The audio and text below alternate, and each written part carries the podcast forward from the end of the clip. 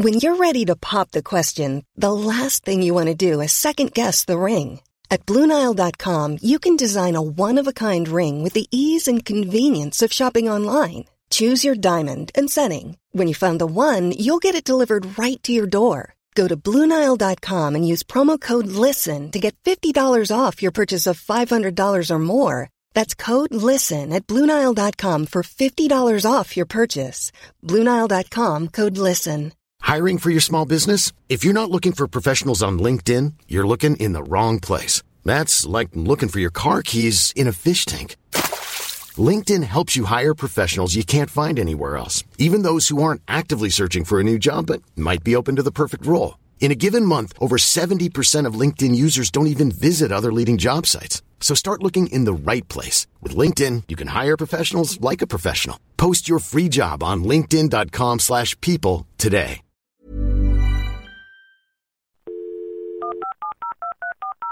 This podcast is a Roifield Brown production. Find others on iTunes. All right. Here I know. Ladies and gentlemen, please remain standing for the singing of our national anthem.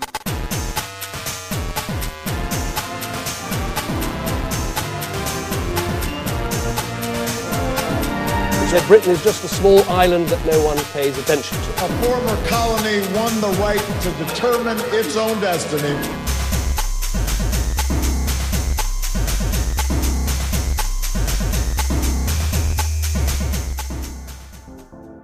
Hello and welcome back to Mid Atlantic.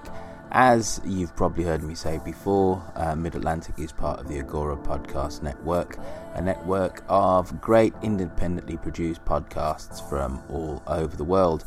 Uh, each month we nominate a show to specifically to promote, and this month is Dominic Perry's excellent The History of Egypt podcast. Um, why don't you go over to the Agora Podcast Network or to iTunes or Stitcher or a podcatcher of your choice today to give it a listen? Hello and welcome to Mid Atlantic, the show where we look at the news and the views from one side of the Atlantic from the perspective of the other. I'm Roifield Brown.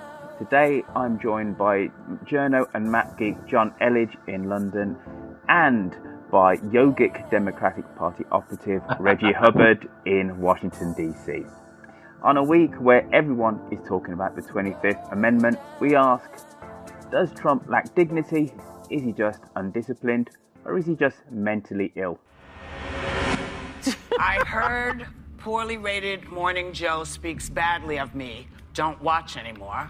Then how come low IQ crazy Mika, along with Psycho Joe, came to Mar-a-Lago three nights in a row around New Year's Eve, insisted on joining me. She was bleeding badly from a facelift, so I said no. Oy, oy, oy. This is from Trump. So with healthcare and Russia and a travel ban, this is what the guy who's supposed to be running the country is tweeting about? This is what he's Aren't tweeting you about? beaming with national pride? It just makes him sound so ignorant. Like when you're gonna, when you can't beat someone with a point or information, so you have to go to name calling. It's a race to the bottom, and no one wins. He's supposed to be above all of that. And there have been many presidents, Republican and Democrat, President Obama, President Bush, I could go through the list, that get criticized by the media and they don't act like this. This is embarrassing because other countries read this Twitter feed and there's a lot of people out there that are defending his policies and they look at this and they're like, come on, Well, you man. were yelling. Come on. I heard she was, I yelling, in her dressing room. Are you kidding me? When they Just read like her the that. tweet. And and the, the thing that's terrible is that it's going to be in the National Archives. Yeah, this, this is- tweet. this goes Oh, it'll be in. in the library. It's going to be in the It'll be in the presidential in the library. presidential library. Over to you in Washington, Reggie Hubbard. my from a political operative side, I think he just lacks discipline. Luckily, from my perspective, I'm glad he lacks that discipline because um, were they a little bit more disciplined with the control they have of the Congress, um, they could do a lot more political damage than they're able to do.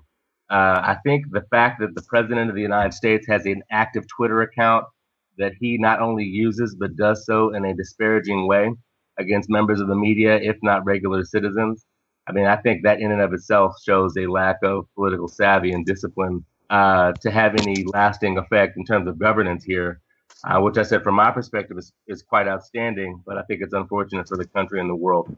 John, isn't it true though that this Twitter thing is probably one of the key reasons why this man became president in the first place. I mean, yeah, we're living in the age of, of viral politics. Like, it's much easier to get your message out there, to get the kind of attention that can get you to, to the, the, the top of the list of candidates if you are capable of garnering that kind of free media, which, you know, Trump, for all his, you know, almost infinite flaws, is very, very good at getting people to sit up and pay attention to what he's doing. I mean, you remember how in the campaign at the start of it, Huffington Post made a big thing about covering him in their comedy section, and this was meant to be, you know, a way of undermining him and showing they weren't taking him seriously. But they were still covering the guy. They were still giving him attention, and that would be because you know when you write about it, people will click. When you when people click, you get advertising dollars. So I, I, I don't want to go as far as to say this is a clever strategy on his part because I, I simply don't believe he's capable of, of uh, being either clever or strategic. But nonetheless, it's something that has clearly worked incredibly well in terms of getting him to where he is. Yeah, Roifield, let me say also that with response to uh, the Twitter thing, Donald Trump has also been on TV for the past 20 years in the United States. You know, I saw a uh, Ghostbusters 2 this weekend, and Donald Trump had a cameo appearance in Ghostbusters 2, which came out in 1989.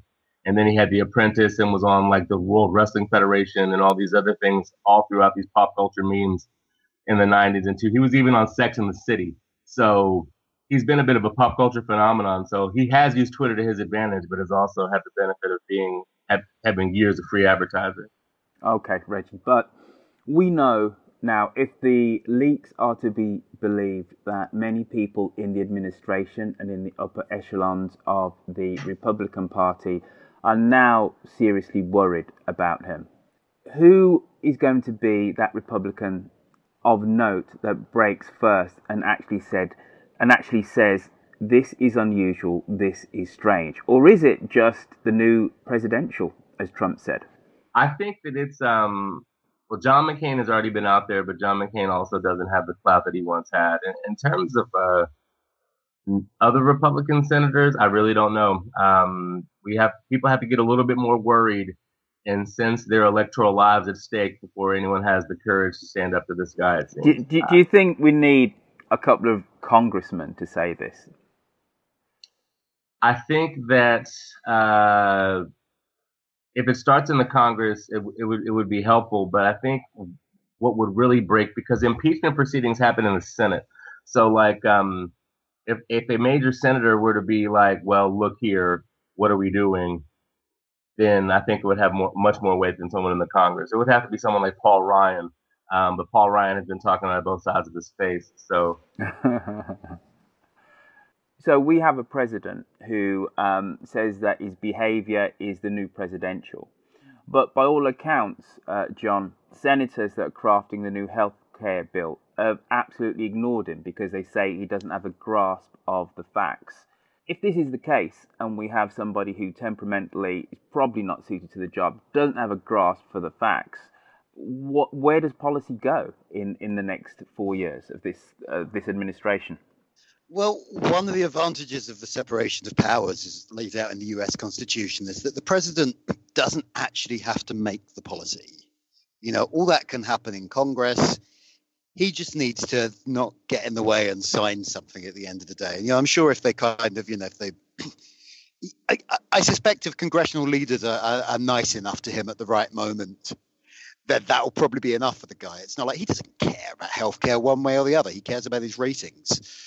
So I, I don't think it's necessarily a big problem in terms of domestic policy. It's sort of down to the congressional leadership. I'd be much more concerned about the impact it's going to have on global affairs because something the president can do without uh, without recourse to Congress is to completely screw up America's position as the last remaining superpower. So you know, there's one to watch.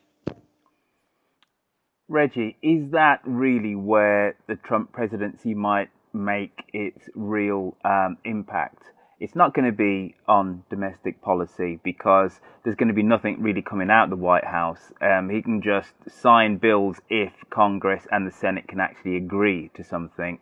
But really, it's going to be on the world stage. And if so, shouldn't the rest of us on planet Earth be incredibly worried? Because again, he hasn't got really the uh, the fundamental uh, chops on global policy, has he?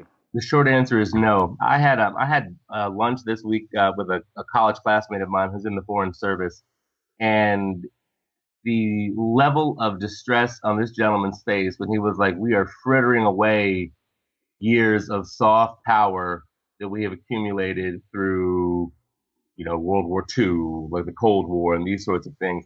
And the seeming lack of appreciation for the negligence of frittering away of this power, which is necess- necessary to maintaining the world order, is astonishing. Uh, so there are a significant number of people in the foreign service who view it as a matter of patriotic duty to stay and try and like keep keep the child from bashing the machine.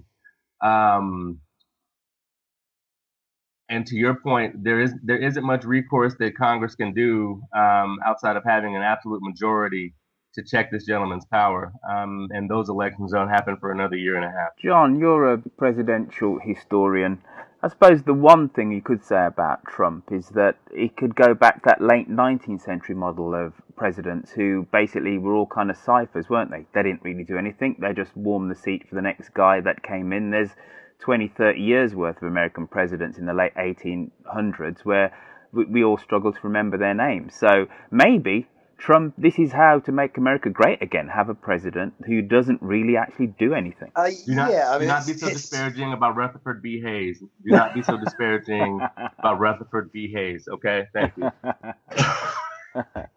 Wasn't Rutherford B. Hayes the guy who did the, the, the, the compromise that screwed over the South for the next Oh years? yeah, oh yeah, oh yeah. I mean, like he's not he's not the, the ideal role model here, is he? But yeah, I mean, okay, there's all these guys. There's like you know Chester Arthur. There's like I mean James Garfield at least got shot, so people still don't remember that, I suppose. But yeah, I think the the difference is okay. A lot of those guys between Lincoln and Teddy Roosevelt, they're not really. They get a couple of lines in the history books. It's not. It's a different model of the presidency. But I can't see Trump following that line because I really, I mean, can you imagine the history books 100 years hence not dedicating, you know, entire volumes to Donald Trump and just like, what the hell happened here, guys? It's just, he's not going to just be a footnote. He's not going to sort of vanish into the archive in the way that, I mean, that, Nate, tell me anything about Chester Arthur. Go on, you know, Reggie, you're an American. Tell me what you know about Chester Arthur. What did he do? He was elected. Trump is not going to be that guy. Yeah. He was he was a Democrat. Yeah.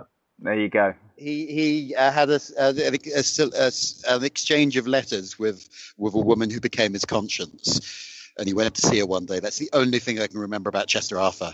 He was quite portly, I think. I think he was a big lad. There you He go. That's my Chester Arthur. That's Chester Arthur hour. This is more coverage than he's re- received since leaving office in Correct. whenever the hell it was. So you know. Late 1800s. Reggie, oh, um, w- without saying that the Trump presidency is going to crash and burn, because you know w- we're all from the, the, the other side of the political spectrum. His approval ratings are what in in the mid 30s, so they haven't completely and utterly collapsed yet. No, Sure, surely this is just um, a liberal a liberal conspiracy. The fact that we see the fact that he tweets at 6 a.m. as some sort of mental weakness, the fact that he is attacking uh, the the press, Mika Brzezinski, saying that she's she's bleeding from her face, etc., etc. There are swathes of Americans and swathes of America who still are invested in this person and see him as championing them. Isn't isn't the fact that this is still the case incredibly significant? All this talk of being presidential is just hokum. Yeah, I think that um, the one thing that is cannot be understated is that 62 million people voted for this guy, uh, this gentleman who's now president of the United States. So factor in a decline of 50% uh, of that population. Uh, there's that's still 30 million people who potentially uh, support this gentleman, like uh, prima facie, just like just just on general principle. Uh, I do think, though, that um, from my other work that I that I've done on the road, uh, that there's also a significant number of people who are having second thoughts, um, and a significant number of people who may have been dormant uh, in the political process that are, they're now getting more engaged. But but to your point, con- um, convince me about these people who have a second thought. So these are Trump voters. Right. Uh, the healthcare bill is terrifying people because it is essentially taking healthcare away from 24 million people in a system that is already one of the most uh, convoluted systems in the world, especially in, in, in the industrialized world. So there are people who essentially feel like they've got a bait and switch. Um, I don't know what that translates to in terms of electoral successes yet, but there there is a rising number of people that are like, wait, look here, you're gonna do what? Like, I need this. If you take this away from me, I'm going to die. So, again, I don't really. The unfortunate, it's times like these where I really, really love the UK system because I wish we could just call a vote of no confidence and get this dude out of here. But like, we just don't have that mechanism. Uh, so people kind of have to deal with this for at least two more years. John, from the, from the perspective of Britain, none of this m- makes any kind of sense. But again, you're a man that not only likes a, a map, but you like a little bit of history. Can we think of any time where we've had such concerns over the mental capacity of a British Prime Minister? Because apart Mm. from Churchill's later years, people saw him as doddery and he's supposed to wet himself in, in cabinet. I, I can't really think of anybody. And that was just purely down to old age with, with, uh, with old Churchill, wasn't it?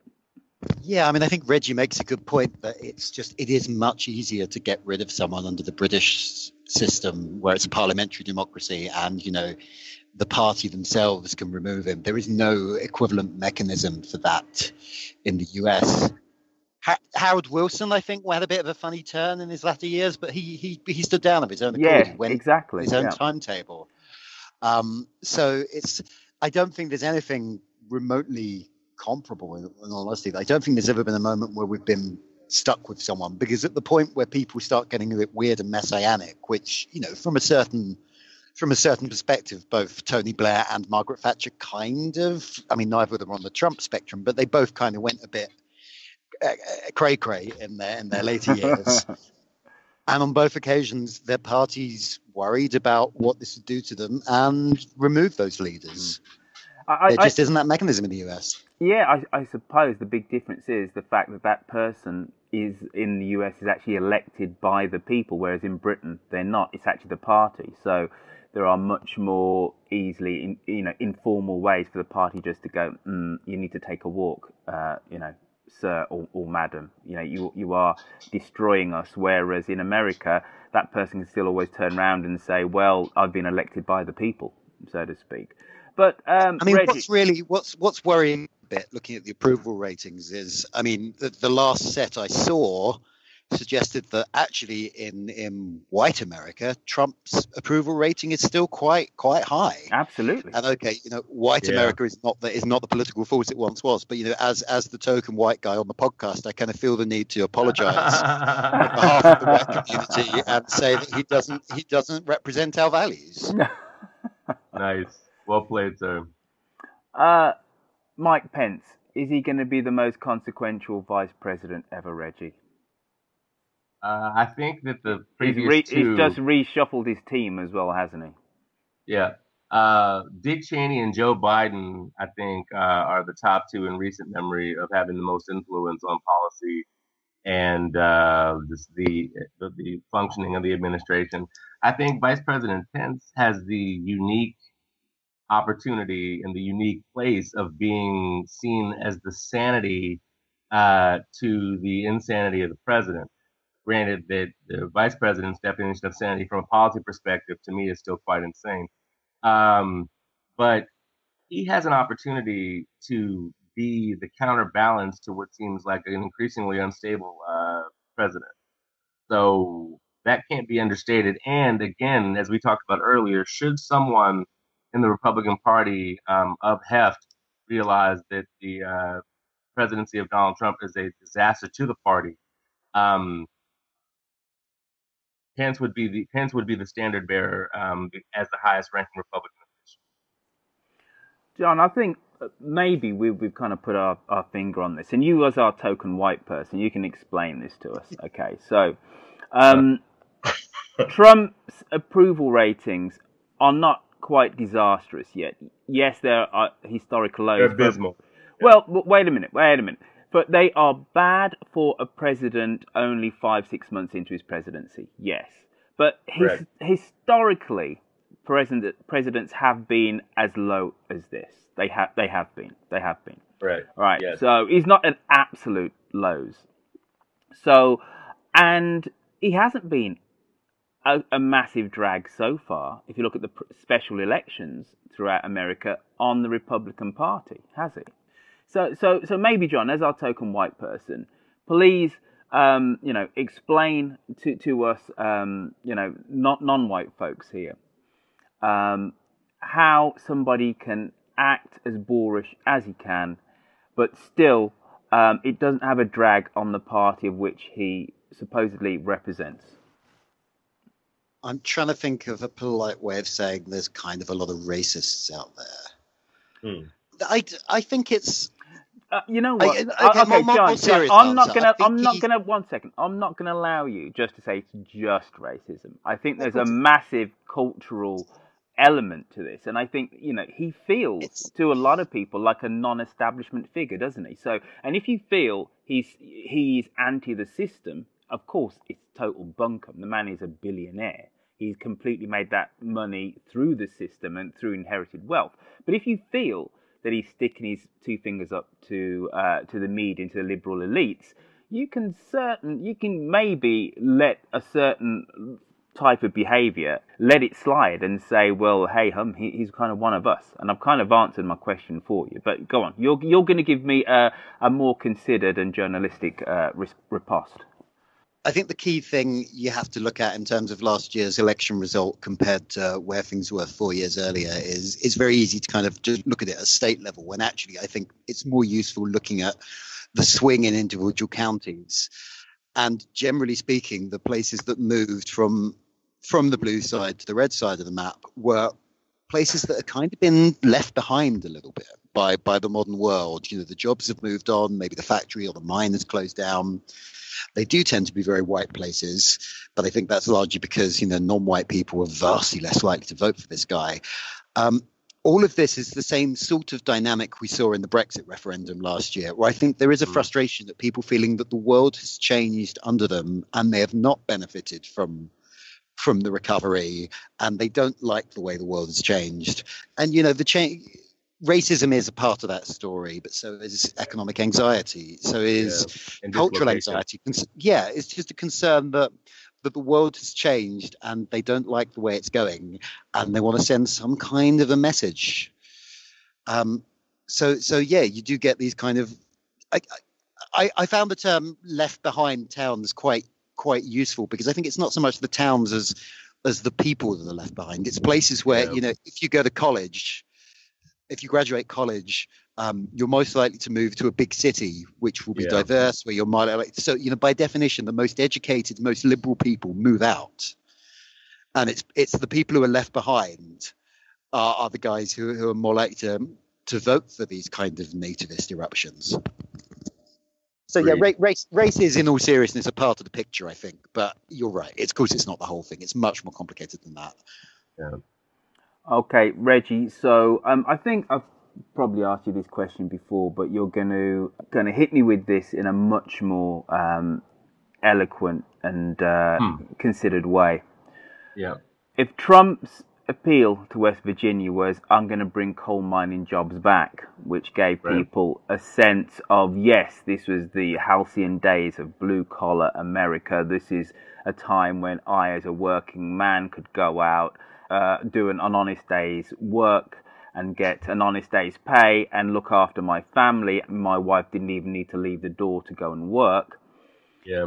If we know, as, as sensible human beings in 2017, coal mining jobs are not coming back, hmm. what is that economic message that the Democratic Party can say to rural Pennsylvania, to West Virginia, which is going to resonate, which is going to which is going to give working class men white working class men hope in the future? Because John's put his finger on it. This is about economic hope or a lack of economic hope. And that message of turning the clock back has, has resonance with people. So, how can the Democratic Party use identity politics in its favor going forward?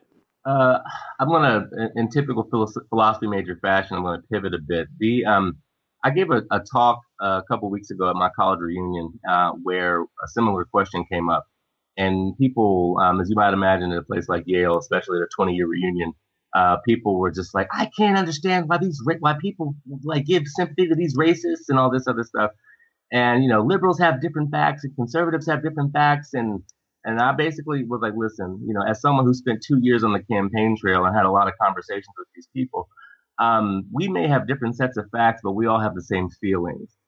And the thing that needs to be done in terms of like a political message is to speak to these feelings. Like, um, if I come to you and say, hello, sir, I know that you haven't had any jobs here in 30 years and you feel economically dislocated and you're a bit of a racist, but would you be interested in you know, some workforce re- retraining and redevelopment. You know, the person is going to be like, what are you talking about? So, in terms of a message, I think the narrative has to be more based on feelings. Like, what, you know, as someone who heard many times on the Bernie Sanders campaign, I'm either going to vote for Bernie or vote for Donald Trump. I would ask these people, I'm like, okay, so I'm confused. Like, how in the world can you want to vote for someone who's uh, an avowed democratic socialist and someone who just wants to break the machine?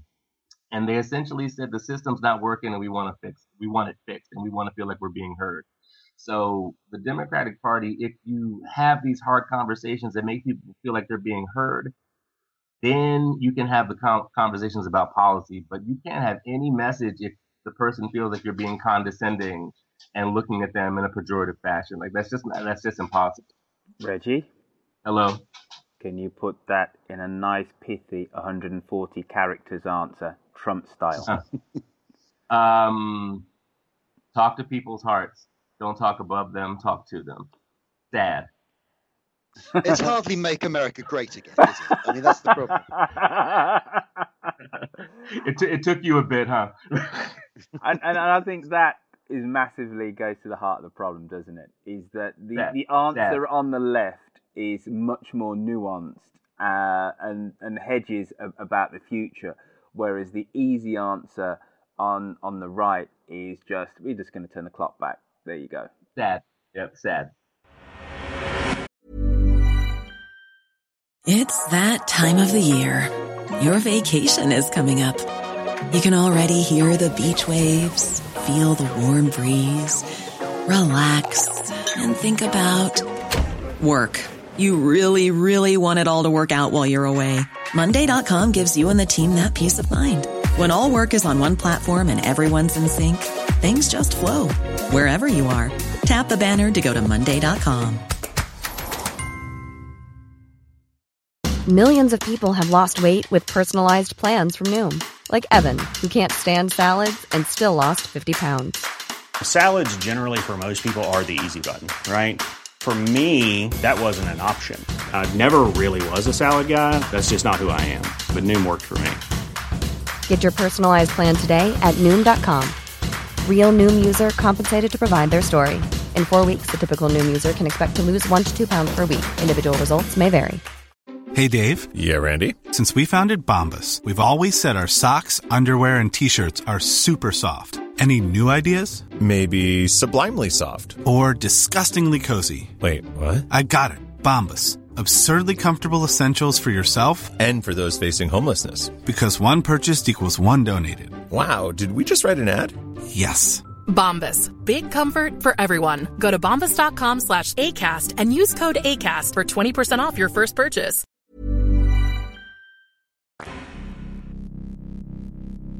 In an uncertain world, there is always music which can be listened to in good company. Welcome to Friday 15, the show where we speak to friends and interesting people to the backdrop of great tunes and allocate 15 minutes to both. I mean, I was eight years old, interesting, the same age as the uh, Dragon King's daughter when she comes out of the sea. But, um, but what was happening to me when I was eight years old was, was that I was at the hands of a paedophile in, um, in a classroom for a year. And Oh, that's yeah. Um, for me, I well, and I think the reason that I somehow managed to to win in the end is that for me, it's about an economy of the three things that bring a song together.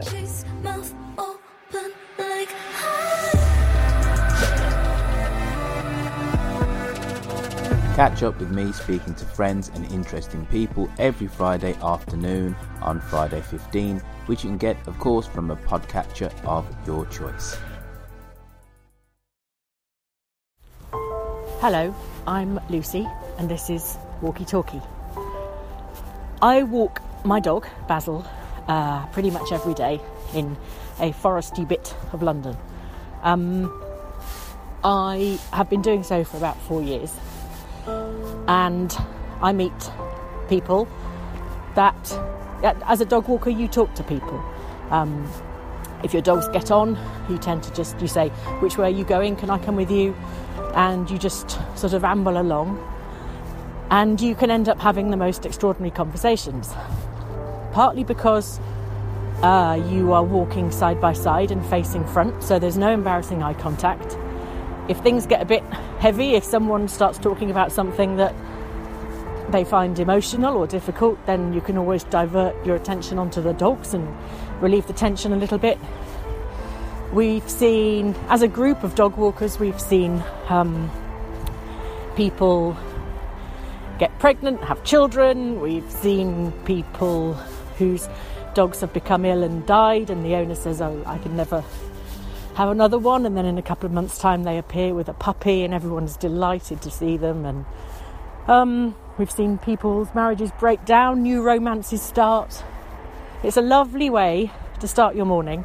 It never fails to give me something, something nice to think about, something interesting to think about, even if it's not nice. And having a dog is a sort of a, a universality, really. The people aren't all like me, as I hope you'll realise over the course of the series.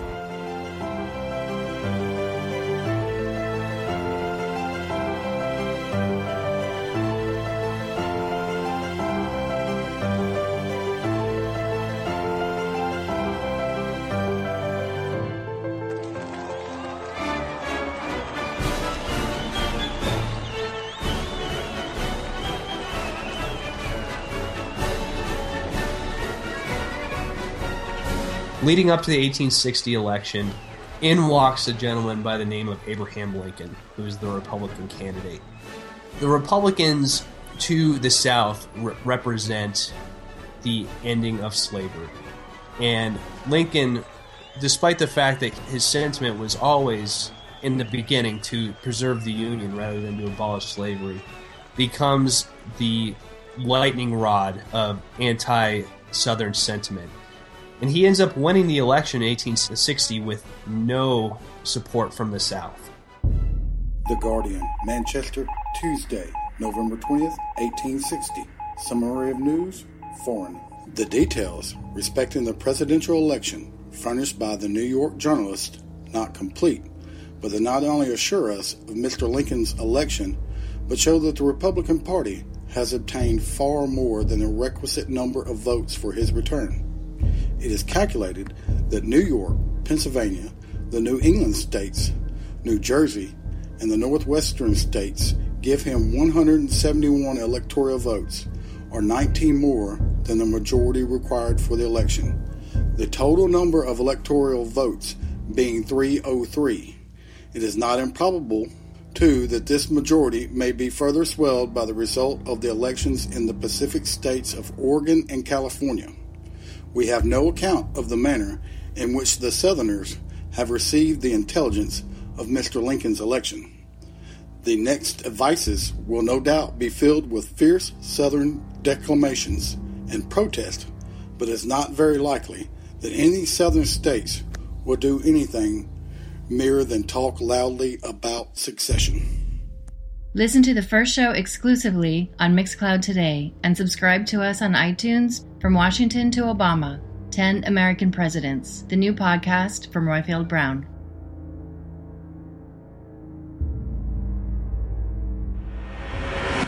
Uh, let's move on to the United Kingdom and the EU. We are launching the negotiations on the orderly withdrawal of UK from the EU. Our objective is clear. We must first tackle the uncertainties caused by Brexit. First for citizens, but also for the beneficiaries of the EU policies and for the impact on borders, in particular Ireland. I hope that today we can identify priorities and a timetable. So, David. Michel, thank you very much for that uh, kind invitation, uh, kind uh, uh, introduction. Uh, I'm in here in Brussels today, like Michel, to begin the next phase of our work to build a new, deep, and special partnership with the European Union. John Elledge, we're going to start with you, sir. So, Theresa May and her team uh, are now sat opposite the EU, and Brexit negotiations have started. Um, what is the most important thing that Britain needs to extract from these negotiations first, and why? I think that's looking at the wrong way. I think at the moment, the most important thing in the negotiations is, in fact, what the EU 27 can extract from Britain in terms of what exactly it is we want, because no one on the British side of the table has managed to articulate exactly what Britain would like. We're still having a debate about whether we want to be in the single market, whether we want to be in the customs union. What people say take back control, but no one's managed to explain exactly what that means. It so far looks like taking back control will largely mean having to put in a whole set of regulatory mechanisms to deal with laws other people give us rather than us actually having any control over them. It's mystifying. The noises coming from the European side of the table are still just they have absolutely no idea what the May government's agenda is here and what and you can't negotiate with someone when you don't know what their starting position is. Um, Reggie, I know you're a big Europhile. Um, okay, you are sat in those negotiations.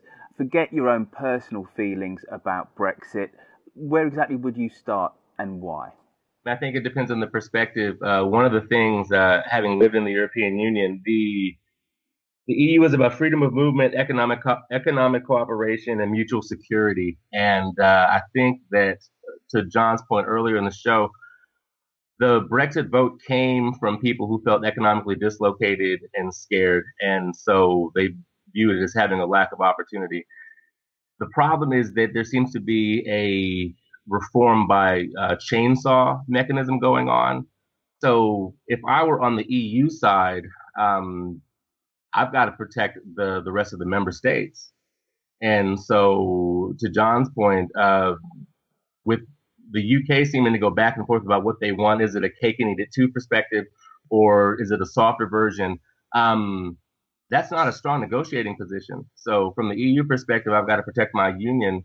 Um, from the UK perspective, I think that uh, any negotiation should have economic security because London is one of the financial capitals of the world. Um, and it seems as though woefully diminishing the economic cooperation between the UK and the EU is doing a disservice to that. John, the one thing which even the most rabid Brexiteer is not really going to um, compromise is military security. And I know that isn't really the part of the EU, but it does filter down from NATO. So it starts at NATO, and then we have various European wide agreements around security to do with terror. So that's going to be left in, in, in place. Um, we are the easiest thing to get rid of is surely our our subservience to the European Court of Human Rights. Isn't that just like quite an easy thing? And at least it symbolically gets a lot of those Brexiteers who talk about the sovereignty of Parliament, but also of the judiciary of being paramount in Britain. At least it gets them kind of off our backs. And then we can have the softest of softest Brexits. Would you agree? The problem with attacking the European Court of Human Rights is the European Court of Human Rights is not, in fact, a part of the European Union. It's a completely different organization. This is half the problem. It's just the sheer level of ignorance of. Uh, I mean, uh, Uh, uh, of which you- of which you apologies for coming into your house and calling you ignorant. Yeah. the, the level of the sheer level of ignorance in this country about what the EU is and how it functions. And you know, we could have pulled out of the European Court of Human Rights completely separately from Brexit. It's a totally different thing. It's just sorry. I'm just I'm just I'm No, just no, infuriated John, by this whole. John, John, John, Good, John, understand. John, John. I must admit, I did say that deliberately. Right. However, however, Don't bait me. You know, this is, No, no, you know, no, no. Brexit is a trigger issue for me. Well, I You know, know, but, this- but but but it's but it's but it's key. But it's absolutely key to this, though, isn't it? Is Okay, actually about is actually people about concept of understanding. One second, is people actually understanding which bits of the EU were in effect um, over you over British law, and which which bit of British sovereignty was actually given away to to another body, shall we say? And it's incredibly confusing for most people. I think we have a problem that goes back decades. That is not. It's not unique to Britain, but I think elsewhere on the continent it's been counterbalanced by by by uh, clearer views of the benefits of the EU. But the problem we've got is that domestic politicians have time and again when they haven't been able to deliver something, they've blamed Brussels. They've said, well, they've turned around to the electorate and said, well, obviously we'd love to, we'd we'd love to deal with this problem, but unfortunately, because of EU legislation, Yeah. and and so and because you know Britain was never an occupied country in the That's 20th century, that's almost uniquely in the EU 28. I think it's just Yeah. Britain and Sweden were never occupied by a foreign power. Well, and so don't ne- neither what it is to Spain, be kind of Spain or Spain or else. Portugal as well. But that that now we're getting to the heart of the matter. But there are Yeah. other countries as well.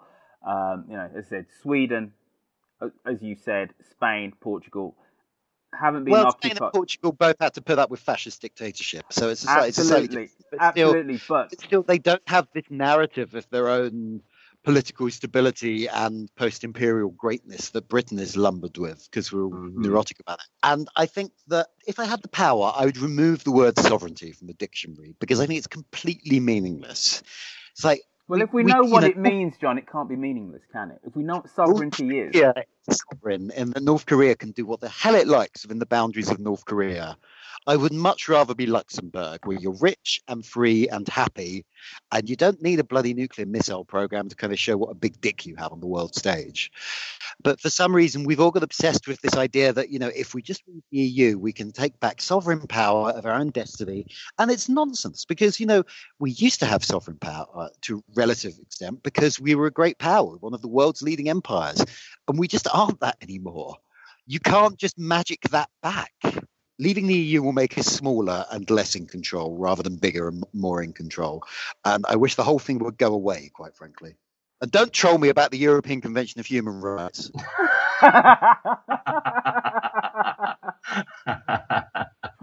well, I, well, I've been told. That's awesome. That's amazing. Um, Reggie, Yes. um, is it true to say that one of the reasons why Britain has ended up in this place is because we don't really know what the hell we're doing in, in the global stage since 1945? You know, the Germans and the French are really running the EU. The Americans have got all the nukes. Uh, the Russians, um, up until the early 1990s, at least they had an alternative political philosophy. The Chinese uh, have this burgeoning economy. Britain is just kind of floating along. Um, please tell us that my analysis is wrong. Tell us that there is a place for Britain as, as a future significant country. I think that the UK, um, as with aspects of uh, many countries, but the UK specifically, has got to go a uh, through a soul searching, but also a rebranding process. You know, you can't rely on neo-colonial or post-imperialist. Uh, we used to be this. Um, But you know what, though, Reggie? I'm going to jump in, right? I think a lot of I, I obviously agree with a lot of John's analysis. Okay, right? But I think your average young Brit Yeah. doesn't think in that kind of neo-colonialist way. Do know, you- you- you- you- well, they did in the last election, which is the reason why the Labour Party did so well, and that was in part because they right. didn't vote in, in, in you know in the Brexit, In the Brexit. yeah, in the Brexit Yeah. referendum, right? But Correct. I want you instead of saying what we sh- the way that we should look to the future, Right. because we're probably all three of us going to be in agreement. What does Right. Britain? What does Britain stand for for you? You're a Yank. You've spent time in Britain and in Europe. What does Britain mean to you? Serious question. Uh, I think Britain does far better than I've seen anywhere in the world of being a welcoming place, at least in London, uh, a welcoming place for Uh, yeah, all see, that, that, that, nationalities. that's that's where you're slightly going wrong here, because London is not Britain. I understand that. I understand that. Um, and I think that that is part of the problem, right? So there is a, a Londoner and a UK perspective. Like, how do you marry those two and then market that to the world? To me, the UK is open, open markets, open culture, the best of education and research globally. Like, why, why can't that be enough? Is that going to be enough for us, John, or isn't really just the fact that we need to batten down the hatches and control immigration? That's what it. This is. That's what it's all about, John. That's what. I mean, what what concerns me is not that that is not enough. It's that both our sort of you know the, the quality of our higher education system and our commitment to sort of open borders, open culture, open ideas, all those things are now up for grabs. Like the university sector is united in warning that Brexit is a terrible idea. Correct.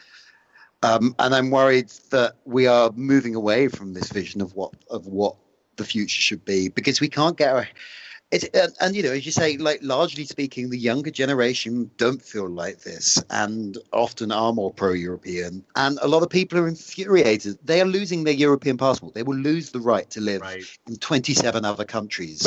This is kind of the last revenge of, of the baby boomer generation. You know, they they had all the advantages of the welfare state, then they dismantled it. Now they're taking us out of the European Union, and they're basically telling their kids to fuck off. And you know, the, the horrible thing is, if you kind of look at the demographics of that referendum result, if you just do it purely on the basis of the number of people who die through natural wastage, in a couple of years' time, with no other change in views, the electorate would probably come out for Remain. Mm-hmm. But we don't get to play this one again. We don't get to do this referendum again. So, so yeah, it's a massive act of national self-sabotage because some old people are not happy that they have a Polish plumber now. It's Roy ludicrous. Fields? Like, Reggie, go. I I have a question. So going back to the negotiations with, uh, you know, Article 50, how can you be negotiating your position when the clock is ticking on the negotiation timetable? How does that play out politically? And I'm, that that's something that confuses me. It confuses everyone, mate. No one's yeah, got an answer. no, yeah, no, absolutely no one's got, got an answer. And it just means Okay. that there are going to be even more landmines and, and grenades thrown into British politics for, for the next two years because Okay. at, at each point when anything significant is being negotiated um, and, it- and it comes back to Parliament, this government, which is flimsy at best, you know, a minority Mhm. government which is being propped up by a bunch of, let's be quite honest about it, um, at best ex-terrorists, you Yes. know, Wow. right, is on incredibly shaky ground. And I think one of the one of the first hurdles that needs to be negotiated by by the Tory party is the Tory conference. If Mhm. if Theresa May can get through that and the next remaining weeks afterwards well, well then I think we, we get through to just after Christmas. But if she doesn't have a barnstorming conference and then the first you know, the first significant bits in the negotiations are seen not to go well, she will be replaced um, mid autumn. What do you reckon, John? No, I reckon they'll keep her as long as they can. They wanted to own it.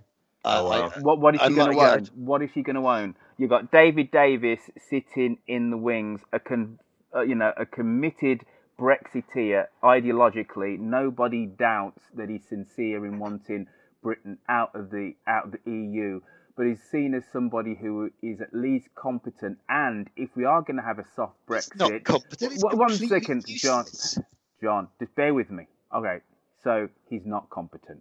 But his sincerity, his ideological sincerity on Brexit cannot be faulted. Whereas Theresa May's, people just say, well, you just flip flopped. You know, you didn't believe in this. Up until June of last year, then all of a sudden you've come out as, as a Brexiteer and potentially a hard Brexiteer. David Davis in the last two weeks has made noises about, hmm, maybe we've got to think about industry, we've got to think about business, and having the hardest of hardest Brexits is maybe not the way to go. Maybe it's a bit like Nixon doing a deal with China. Actually, what you want is somebody who ideologically has nailed their colours to the mast historically to actually sell to the Tory right the softest of soft Brexits. Am I completely and utterly an optimist and a Fruit Loop? I mean, I think you're right insofar as I, activating Article 50 was an incredibly dumb move. It's like you know, in, in a whole succession of dumb moves that Theresa, moves, uh, Theresa May has made, that one was particularly stupid because it's just it's the only card we had to play. She started the top the clock ticking and then she called an election. She's you know just no tactical thinking there whatsoever. I suspect she did that because, as you say, she was. I suspect. I mean, I think she's probably always been quietly for leave, but publicly she was on the Remain side in the run up to the referendum. So I suspect she activated Article 50 to show how serious she was about Brexit so she didn't get murdered by her own right wing. I think the, but I think where you're wrong is that, you know, if a David Davis or another sort of full throated leaver were to take over, the problem is they really believe this stuff. Mm-hmm. They would not kind of move us towards a softer Brexit because it's better for Britain. They would be more likely, I think, to crash out without a deal at which point we're probably looking at, you know, literally the collapse of our international trade with all sorts of economic consequences that we can't even work out at this point. John, and I know I am an eternal optimist, and you and I, it's one of the, one of the reasons why I I do love kind of working with you, sir, because you and I are two opposite sides of the same coin. You are a dyed in the wool pessimistic bastard, right? But even huh. even the most dyed in the wool Brexiteers have been saying in, in the last two or three weeks, tell me if I'm wrong, that we need to be careful of the impact on the economy. If they are saying anything, it is that. David Davis was one of the key Tory politicians that said, hmm, well, no, we do have to think about the economy. Yeah. I I don't know. I've not seen enough of that to feel better about it. I think there are certainly people in the cabinet coming out and saying that because you know Theresa May's authority is so destroyed by the election that basically everyone around her is now just saying what the hell they like. There's no party line anymore. But my sense is not that the true believers are ready to accept that we will have to accept some elements of the single market and the customs union. In fact, the message I've been getting is the exact opposite, and that people uh, like like my, my, my good friend, the Conservative MEP Daniel Hannan, ha, have been ha, have been who, who you know in the run up to the election were were saying nobody is talking about threatening our position in the single market. They're now talking about how if we don't come out of things like the customs union then there's no point in having Brexit because we're still going to be affected in some way by EU rules. And the problem is, it's very difficult to see how we can keep up the level of trade we have with the EU now and not be subject to EU rules because, you know, they will be the bigger market. We have to play by their rules. So our choices are basically either stay in and accept we're going to have to live by some rules we will no longer have control over, or come out and have complete freedom over these things, but get a whole lot poorer, which is where my North Korea analogy comes into it. John Elledge, you've had the last word, and as always, we've left on an optimistic note. You know me. Quickly, gentlemen, because we know that John yeah. has to rush. Uh, takeaways of the week. I'm going to start with you over in the good old US of A because it's your it's your it's your birthday today. So um, you go first. uh, tell us what your takeaway of the last seven days has been. Uh, Roifield, like you, I am a bit of a music uh, fanatic, and uh, I feel kind of sad in saying this that I just found out about this artist for the first not, first time. His name is Kamasi Washington, mm-hmm. and I heard his album called The Epic. Uh, it is three hours long, um, and it's the first time in quite some time that uh, two songs moved me to tears. Uh, so I've been enraptured in that music um, because it seems very liberating and free and what a better way to celebrate the 4th of July than talking about liberation and freedom? Perfect. John Elledge. What about yours, sir? And you can't have something you've watched on Netflix as you do every time we speak. Okay, uh, in which case I will instead choose something I've watched on BBC One. this week, this week was the season finale of the latest season of Doctor Who. As I, you know, I tend to keep this quiet, so people probably don't realise, but I'm a massive nerd. That's something a lot of people don't know about me. Um, and it was particularly, it was a particularly great season. You know, lots of lots of terrific pieces of television in there. So I'm just going to recommend that to the world, really. All right, fantastic. My uh, take of the last seven days, it's really been something which has kind of blown my mind for the last, what, three years or so. It's just Shazam. It is the one app on my phone that I use, and every time it matches up a song, I just, my, my mind is blown by another degree as to how this technology works. So people, people that don't know, Shazam is an app um, on, on your smartphone, which allows you to record a little bit of music that you've heard, and then it tells you what that piece of music is. And it allows me to apparently be much more informed and hip and cool and groovy, said with um, utter irony, in terms of in terms of just my musical knowledge. And wherever I go, obviously my, my phone is with me, but I go to a bar, I go to any kind of establishment, even just walking down the road, you hear an interesting piece and you go, what's that? And I, and I just use it within all of my kind of podcasts that I produce. And it's allowed me to rediscover old artists that I'd kind of forgotten that I love, like the LCD Sound System or like Hot Chip, or new artists which I didn't even know existed, people like Daniel Norgren, a Swedish guy that does kind of bluesy stuff, through to just remembering old classics like kind of Tom Petty uh, and kind of Chris Isaak. So um, I just absolutely love Shazam, and each time it works, it's a little minor miracle. So that's my take over the last seven days. Shazam is the app of all apps. Uh, but just quickly before we all quickly go, quickly, John, tell us how people can catch up with you on social media. Uh, I'm easiest to find on Twitter, where I'm at John Elledge, which is J O N N E L L E D G E. How about you, Reggie? Instagram and Twitter, O Reggie Global, O R E G G I E G L O P A L. Uh, Facebook, Reginald Hubbard. And you can catch up with me on Twitter where I am at Roifield, but R O I F I E L D. This week has been a special week. We've had two Mid Atlantics, but uh, the, the old fearsome trio is back. Also, you can catch up with us on Twitter where we're at Mid Atlantic Show. The website is midatlanticshow.com. And also, if you type in Mid Atlantic onto Facebook, you can bump into us there. Remember, you can have uh, your chance to reply by going on to midatlanticshow.com where you can hit the red tab over on the right and you can send us uh, a voicemail. So, if you have disagreed with anything that we said in the last show, you do have your right to reply, so go and hit that red button. We'll see you all again very soon. In this final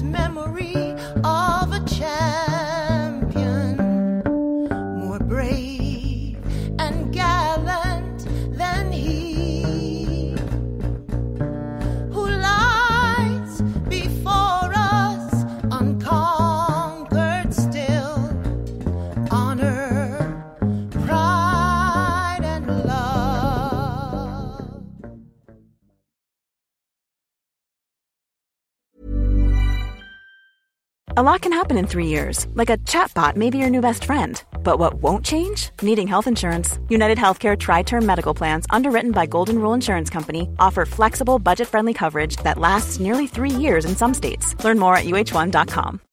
When you make decisions for your company, you look for the no brainers. If you have a lot of mailing to do, stamps.com is the ultimate no brainer. Use the stamps.com mobile app to mail everything you need to keep your business running with up to 89% off USPS and UPS. Make the same no-brainer decision as over 1 million other businesses with stamps.com. Use code program for a special offer. That's stamps.com, code program.